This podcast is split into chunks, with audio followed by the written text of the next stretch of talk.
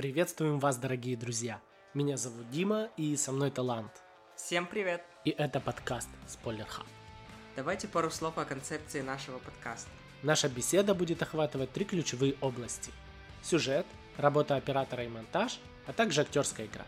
В конце каждого обсуждаемого блока мы выставим баллы от 1 до 10, чтобы вы могли лучше понять, насколько нас зацепил каждый аспект. Ну что, друзья, давайте приступим. Как тебе фильм в целом? Если честно, от чаек я такого не ожидал.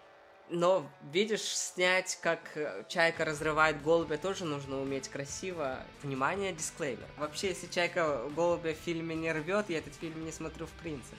Мне еще понравилась сцена драки в подвале, когда герои обнаруживают вот это подземное помещение, где трупы мертвых детей.